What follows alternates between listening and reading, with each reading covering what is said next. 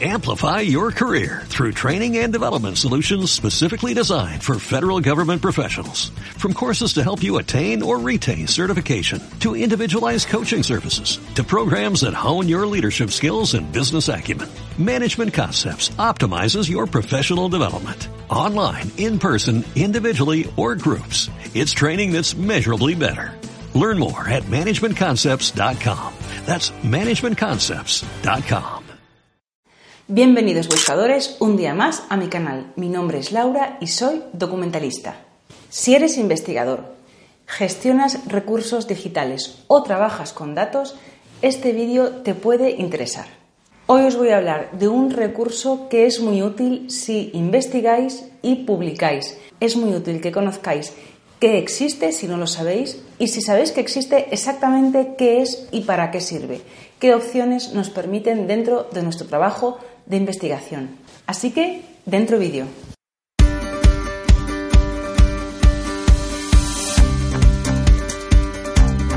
Se trata de un vídeo muy práctico. Es saber qué son los identificadores persistentes o los PIDs, los Persistent Identifiers.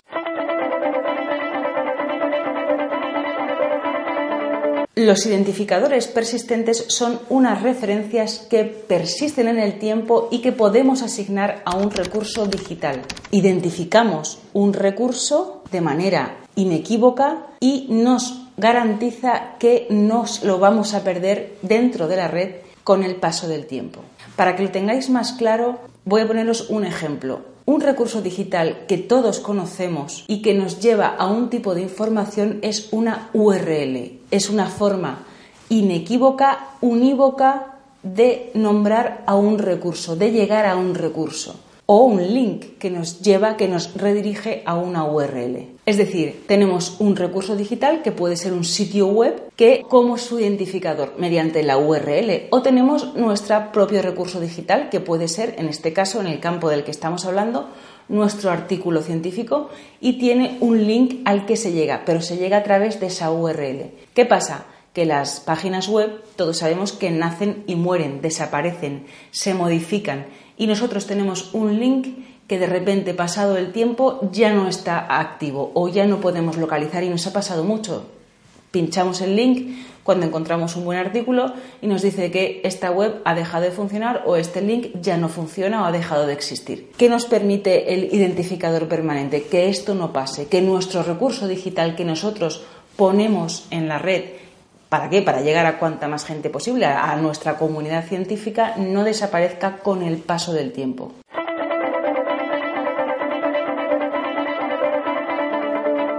Los PITs son útiles para los investigadores y para conseguir que sus recursos digitales, que no son otra cosa que sus publicaciones, perduren en el tiempo y no se pierdan.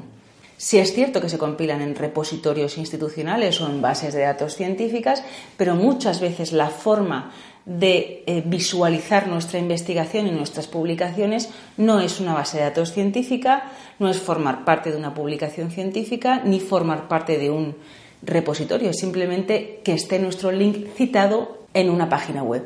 Pues teniendo, asignando este identificador perdurable, evitamos que se pierda en el tiempo con las posibles modificaciones. Así que hasta aquí queda claro lo que son PIDs, pero para hablar en el lenguaje de los identificadores perdurables ya no vamos a decir que identifica un recurso digital, vamos a decir que identifica un objeto digital, y aquí entramos en el concepto real de los tipos de identificadores persistentes, ya que el objeto digital del que hablamos ahora sí que pasa a ser un artículo de investigación, una publicación científica. Y en el vídeo de hoy os voy a hablar solo de dos tipos de identificadores perdurables de objetos digitales. ¿Y por qué? Porque hay, hay muchos tipos, pero podemos crear dos grandes grupos los que tienen una base HTTP en su esquema de creación y los que no. El vídeo de hoy se centra en aquellos que no tienen HTTP en su esquema de creación. Creo que para gente que trabaje en investigación, quizá en un campo más académico, no necesariamente, pero sí se asocia más a un campo académico, Es importante saber que esto existe más allá de identificadores más tradicionales como el ISBN o el ISSN. Creo que, deberemos, que debemos saber cómo funcionan, por qué se denominan así, cuál es su esquema de creación, porque cuando creamos una publicación científica o un artículo de investigación, la finalidad que tiene es la difusión y llegar a una comunidad eh, lo más amplia posible. Al fin y al cabo, es una especie de marketing, no es un marketing eh, estricto dentro lo que entendemos todos por marketing, pero como científicos sí queremos llegar a cuanta más gente mejor. Entonces, conocer todas las herramientas digitales que están a nuestra disposición para que nuestras publicaciones y nuestros resultados perduren en el tiempo es muy importante. Un poco a modo de resumen, vamos con este tipo de identificador permanente. Y recordad, estamos hablando de identificadores permanentes sin base HTTP. Debéis tener claro que ahora, dentro del ámbito de los identificadores permanentes, vamos a hablar o pasamos a denominar la identificación de un recurso digital, vamos, lo que sería nuestro artículo de investigación, como identificación de un objeto digital o DOI. Los DOI son identificadores persistentes que designan, es decir, identifican cosas o entidades como artículos científicos, libros o conjuntos de datos. O bien pueden designar, es decir, identificar personas. Nos estamos refiriendo al investigador, el que publica ese objeto, pero que mediante la asignación de este identificador persistente se convierte él en un objeto digital. Esto es lo que quiero que entendáis de este vídeo sobre todo. Cuando hablamos de identificador persistente, y en concreto de DOI, estamos hablando de un esquema de identificación digital que está disociado del protocolo HTTP, porque luego hay otra tipología cuyo esquema está directamente asociado al HTTP para realizar la identificación. Por eso siempre hablo de, en este vídeo siempre hablo de un primer tipo de identificador persistente. Ya sabemos lo que son los DOI. Ahora vamos a ver quién los asigna.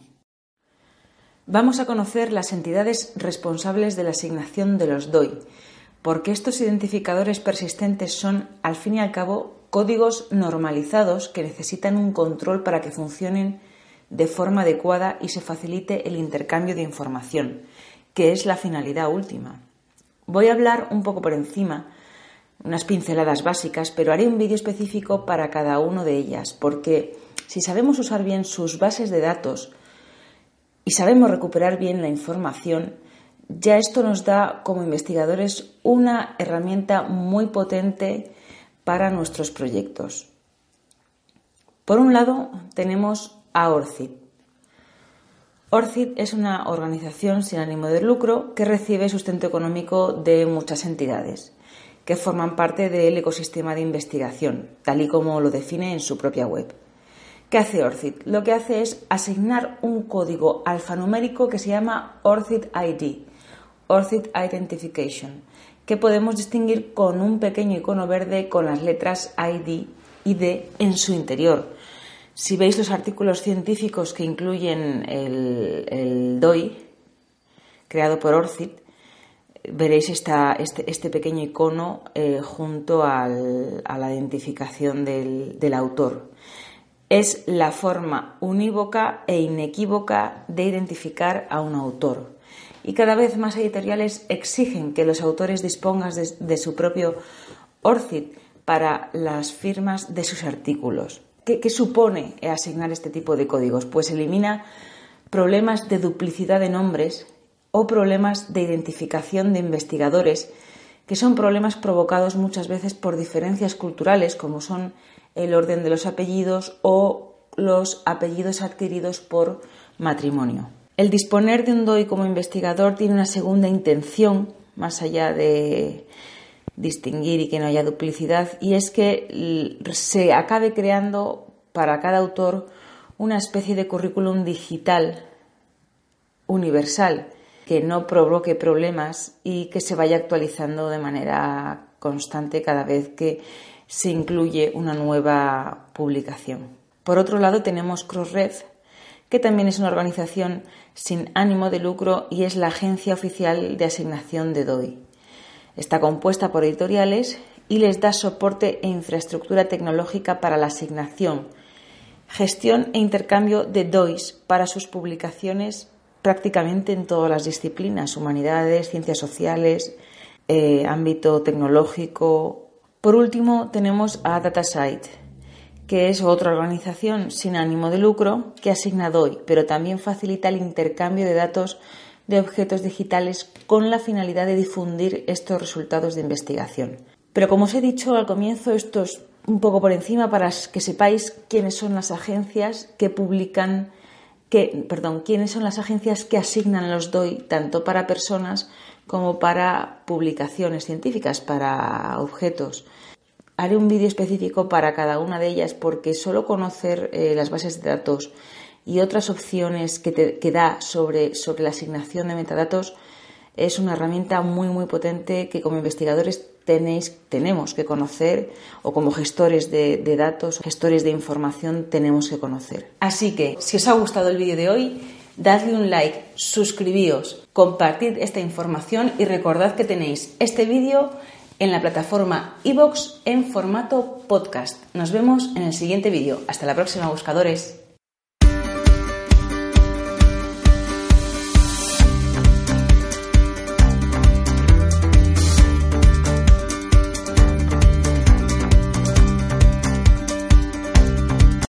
Amplify your career through training and development solutions specifically designed for federal government professionals. From courses to help you attain or retain certification, to individualized coaching services, to programs that hone your leadership skills and business acumen, Management Concepts optimizes your professional development. Online, in person, individually, or groups. It's training that's measurably better. Learn more at managementconcepts.com. That's managementconcepts.com.